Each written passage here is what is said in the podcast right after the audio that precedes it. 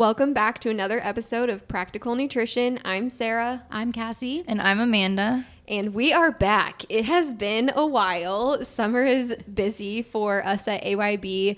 Alex will not be with us for this podcast. We do have a makeshift um, paper version of Alex, but not actual Alex. So we are missing her. Um, Hoshi's loving her time with her new baby. So you are just going to have to put up with us three today. And we are going to talk about supplementation. So specifically, we'll talk about what to look for when choosing a supplement. And if you are a frequent flyer here at Practical Nutrition Podcast, you already know how much we love food over supplements. If you are new here, now you know. However, there's no denying that supplementation is still a huge part of the American population's routine. It's estimated that three out of four people are taking supplements. Um, when we look at percentages of what types of supplements are used, seventy-six percent of Americans reported using a vitamin and mineral supplement. So that would be like a multivitamin or a vitamin D three or a calcium supplement. forty percent of Americans reported taking some kind of specialty supplement.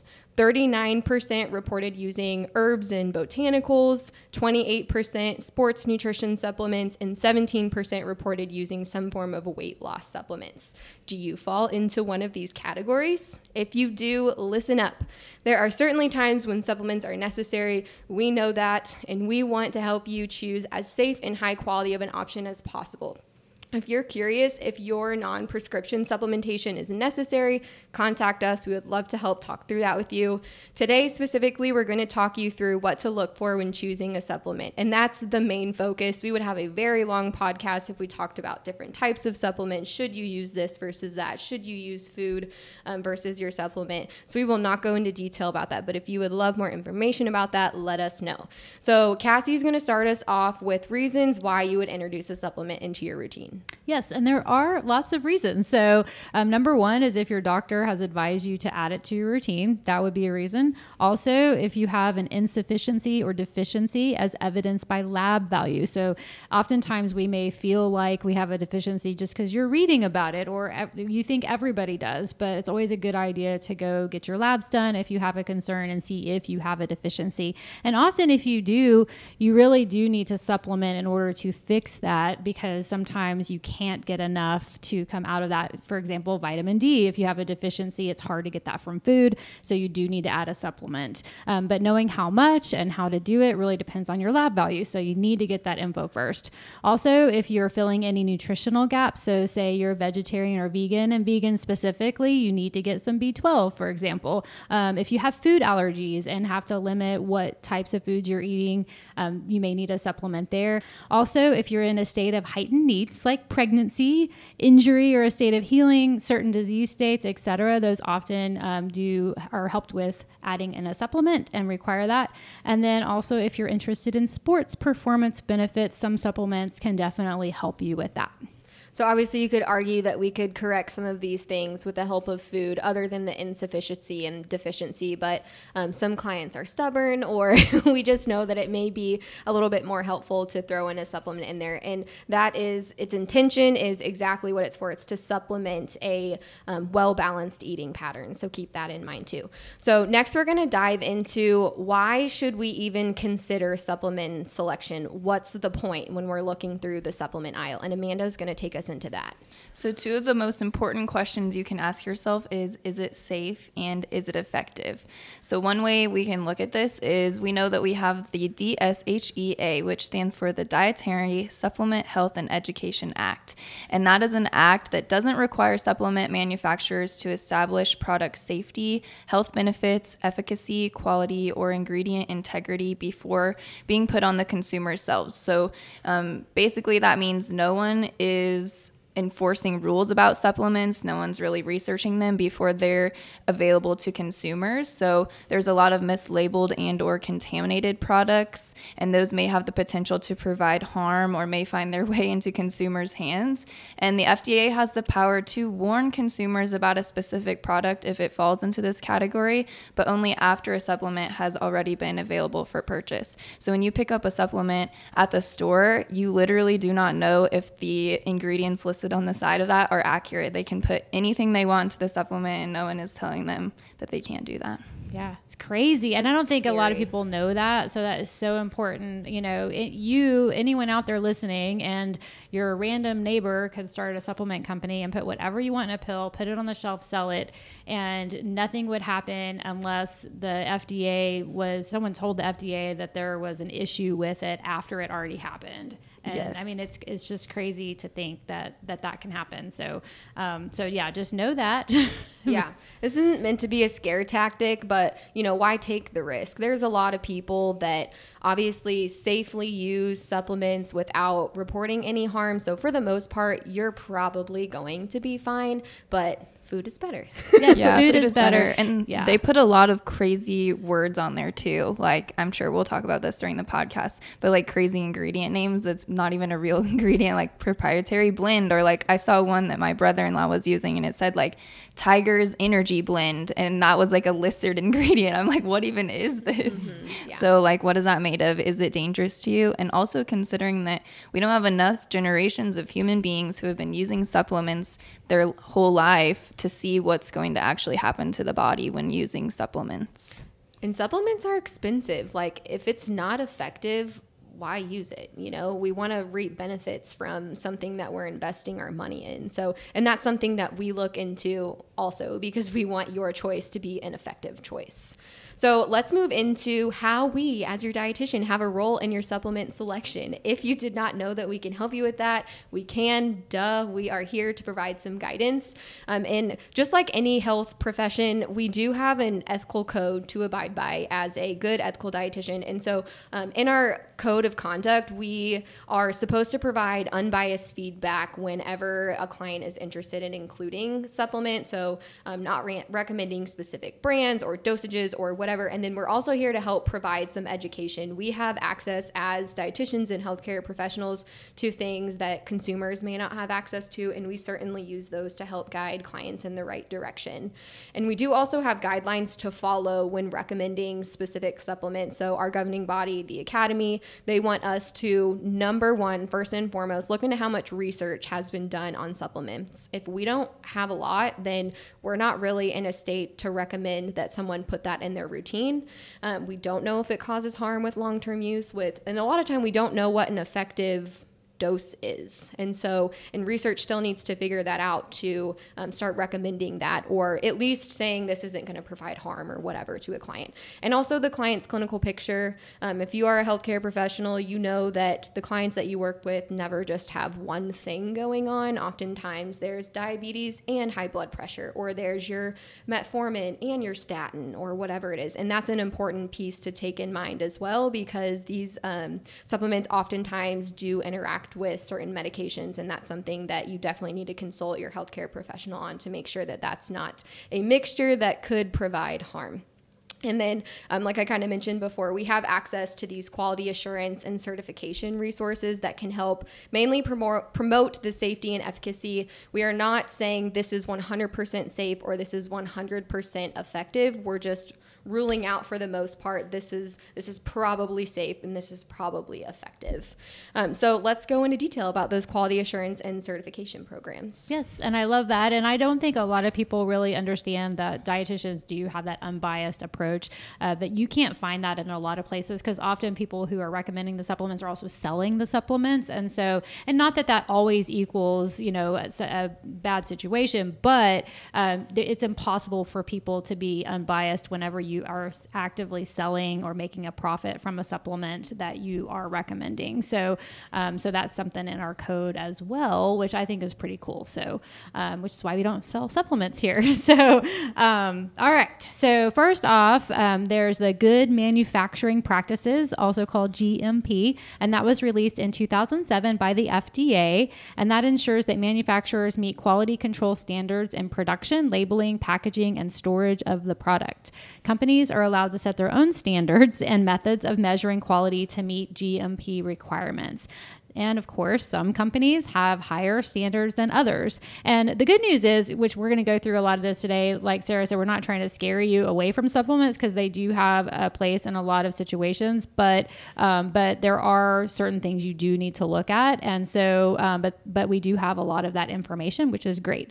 Um, so with that thousands of supplements available to customers, the F D A is just not able to ensure G M Ps are met for every product. So again, you're really at, you know, the the mercy of whoever is making the product and selling the product with what you're getting. And so, um, so, and so, again, some companies are typically, you know, test better than others.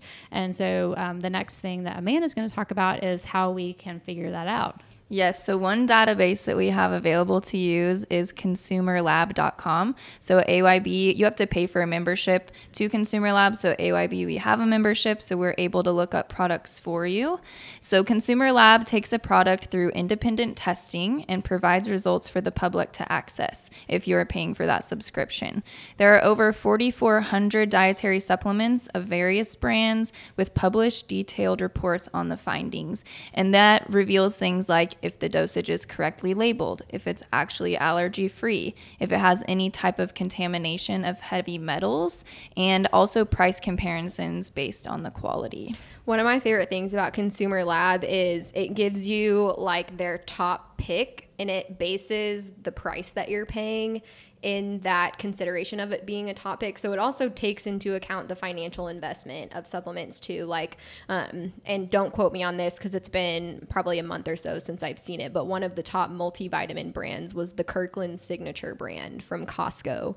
And that's not something that I would think of being this super high quality product necessarily, because it's a boring label and you can find it many places. Um, but, but that's why we use things like that, is because we don't always know, right? And that's ever changing. And um, luckily that that website is updated, and um, those things are alerted on that website and on that website. And we can see that as healthcare professionals too. Yeah. And that's awesome. And you guys can join, uh, like Amanda said, and I think it's like five dollars a month. I mean, it's something that's really inexpensive, and they give you so much good information. If you're even looking for the best price, like Sarah said, they have recall information. They have um, whether the supplements work for certain things based on evidence-based research. And so, um, and they don't take any money from the companies, which is, is also awesome. So you're getting unbiased, um, information on that site. So we, I can't recommend it enough. Yeah. They also send out either a week, I think it's a weekly newsletter. Yeah. So if you subscribe to that, you can get emails that just, you know, talks about all of the recent things that they're looking into. So um, there's more. So I'm going to talk about three of them that kind of go hand in hand. Um, and they're mainly around like sports performance supplements, which we work with a lot of that population. So this is something that we definitely care about. Um, so one of the organizations is N S F International, and that deems whether a product is certified for sport. So um, sometimes products can be contaminated with things that aren't legal for sport or have Um, too much of something, yada, yada. And so this aims to help athletes, dietitians, coaching, um, others, consumers, just to make safer decision, decisions when choosing sports supplements. You do not have to pay for that. You can go and type in a product and see if it's in their portal. Um, you'll also see a stamp on the product that has the N S F logo on it. Um, very easy to find. So just kind of turn your supplement around. If that's on there, then that product has been deemed certified for sport, and it will have that stamp um, that's easy to locate by the consumer. Informed Choice is another one. It also has um, a stamp that will be on your product. So this takes um, the product through quality assurance and third-party supplement testing. And it's designed to minimize risk of dietary and sports supplement products from being unknowingly contaminated with prohibited and potentially harmful substances. So if you're not an athlete, you may not know um, what those prohibited substances are, but there are things to look out for um, as an athlete, especially if you're like an N C double A collegiate athlete. And then the last one is Banned Substances Control Group. Again, also a stamp. It has the B S C P uh, abbreviation on it, and that just certifies, again, that a product is drug-free and of quality.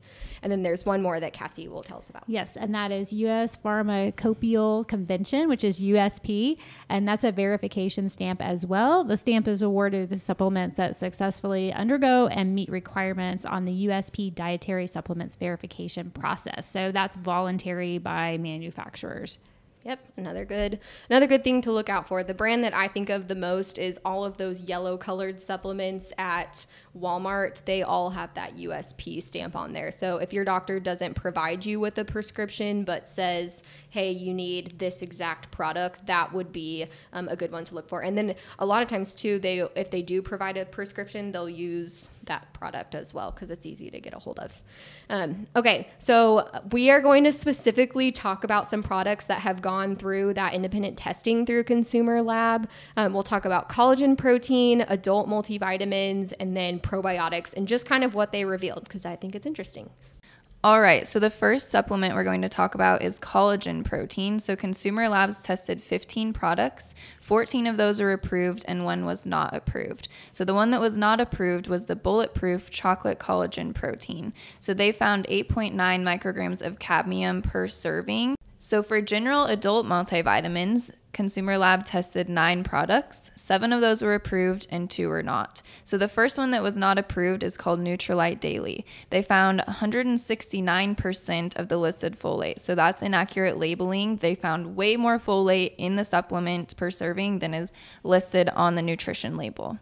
The second one that was not approved was VitaFusion Multivites in the flavors natural berry, peach, and orange. So they found over two hundred percent of listed vitamin A and folate, meaning that there was way more vitamin A and folate in the supplement serving than was actually listed on the label. So they found four hundred fifty micrograms of vitamin A versus the actual nine hundred twenty-three that was found in the supplement. Um, so, and the upper limit for vitamin A, which means how much you can have in a certain day before it becomes dangerous, is three thousand microvans. micrograms. So technically, if you're eating a balanced diet and absorbing vitamin A from your meals, then you could take yourself over that upper tolerable limit through that supplement. And then they also found that it was listed two hundred forty micrograms of folic acid when actually the supplement contained four hundred ninety micrograms with an upper limit of one thousand. So again, if you're eating a diet where you're absorbing folic acid from your food, you could take yourself over that upper tolerable limit. And that gets a little scary when what's in there isn't what's on the label. But at least those things were on the label. Yeah. Sometimes there's stuff that's not even on the label that they find. Um, but again, as you can see in that one, and I'll, I'm going to talk about probiotics, but most of them were fine, you know, um, so so that's good. Um, so for general adult probiotics, uh, Consumer Lab tested twenty-four products, and twenty-two of those were approved. Two were not approved. Mary Ruth's liquid probiotic unflavored was one of those. They found microbial contamination Contamination of thirty-six thousand nine hundred C F Us of Pseudomonas in there, which is um, a little bit disturbing. And so that, that can, can sometimes be a negative thing, especially if you're immune compromised and you're taking something like that. So you have to watch for that. Also, New Rhythm probiotics, fifty billion C F U. They found a label violation. The product did not explain what ingredients were contained in its enteric coating. So that could be an issue if you have allergies.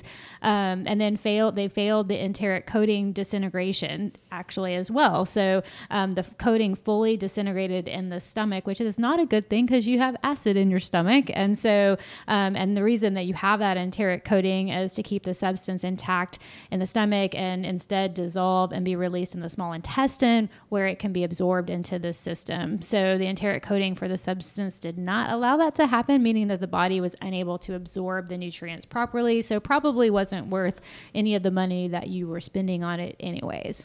Crazy. That's why I love having access to this yeah. stuff. Um, sometimes it's just interesting. I mean, those products are ones that I don't even really see on shelves too. So um, it may not be something that you've ever tried or would even try in the future, um, but just things to know that you wouldn't otherwise know. Um, okay, so we are going to wrap up. We are going to give you a basic seven-step process to take yourself through um, whenever you're screening a supplement to include in your routine. Now, remember, we would rather you use food, but if you are in a situation with when you are um, looking to include a supplement, These are seven questions to ask about the supplement, and we're going to provide a simple yes or no answer to the following question. And we'll have this typed out in the description, so just screenshot it and keep it with you.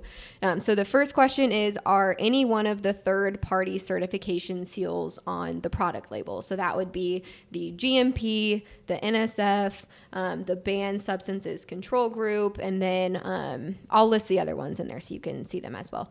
Um, so yes or no. Number two, are there less than six ingredients on the supplement facts panel?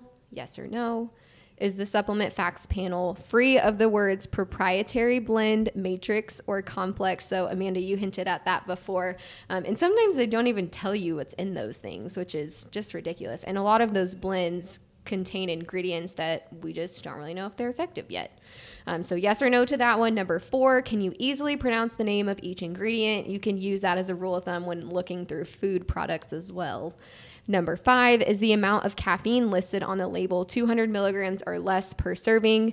Um, a big reason for that is for athletes or someone who competes in a sport, um, but also over two hundred milligrams is a lot per serving. Uh, coffee has way less than that for um, about one cup.